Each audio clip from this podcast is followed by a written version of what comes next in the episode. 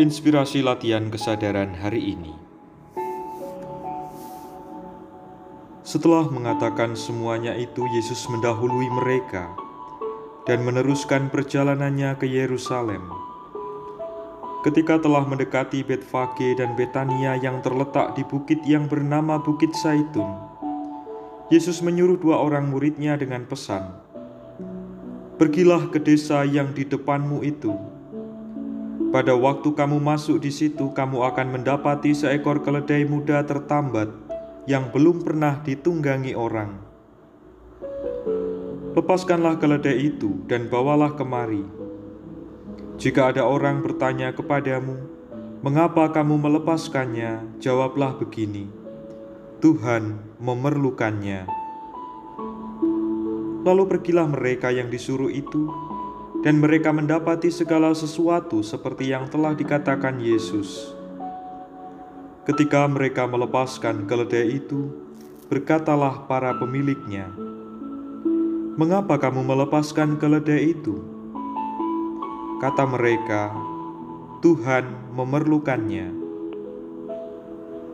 Mereka membawa keledai itu kepada Yesus, lalu mengalasinya dengan pakaian mereka, dan menolong Yesus naik ke atasnya. Sementara Yesus menunggangi keledai itu, mereka menghamparkan pakaiannya di jalan.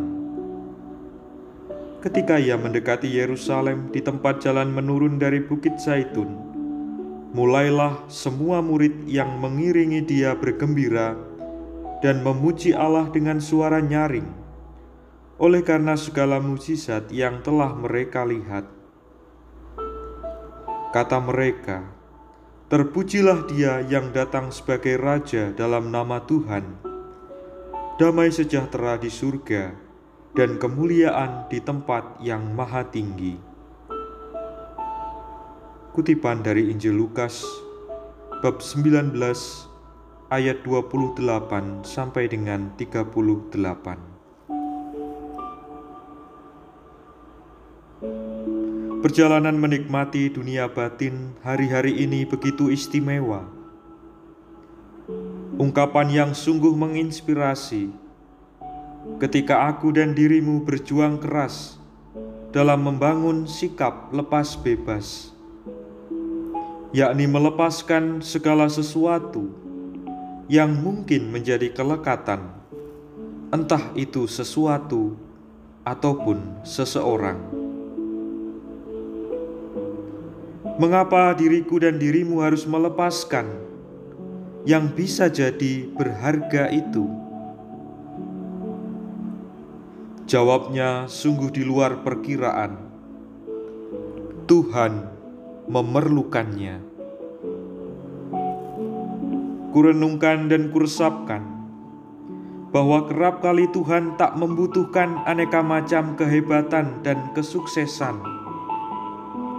Tuhan membutuhkan kerendahan dan kerelaan hati untuk memberikan semua itu kepadanya. Tuhan tidak menjadikannya apa. Itu pasti baik bagiku dan bagimu dalam mengabdi Dia dan menyelamatkan jiwa. Kalaulah Tuhan ingin aku melepaskan sesuatu itu, pastilah semua itu demi kebaikan dan keselamatan. tidak selamanya yang kupunya menjadikan diriku bahagia. Apa yang kulepaskan sering kali justru membawa kebahagiaan dan keselamatan. Tuhan memerlukan yang kupunya demi karya keselamatan yang sedang Dia kerjakan. Mengapa semua itu kulakukan? karena aku telah merasakan bahwa mukjizat dan berkat yang Dia berikan lebih hebat dari yang telah diriku dan dirimu perbuat. Tuhan memberkati.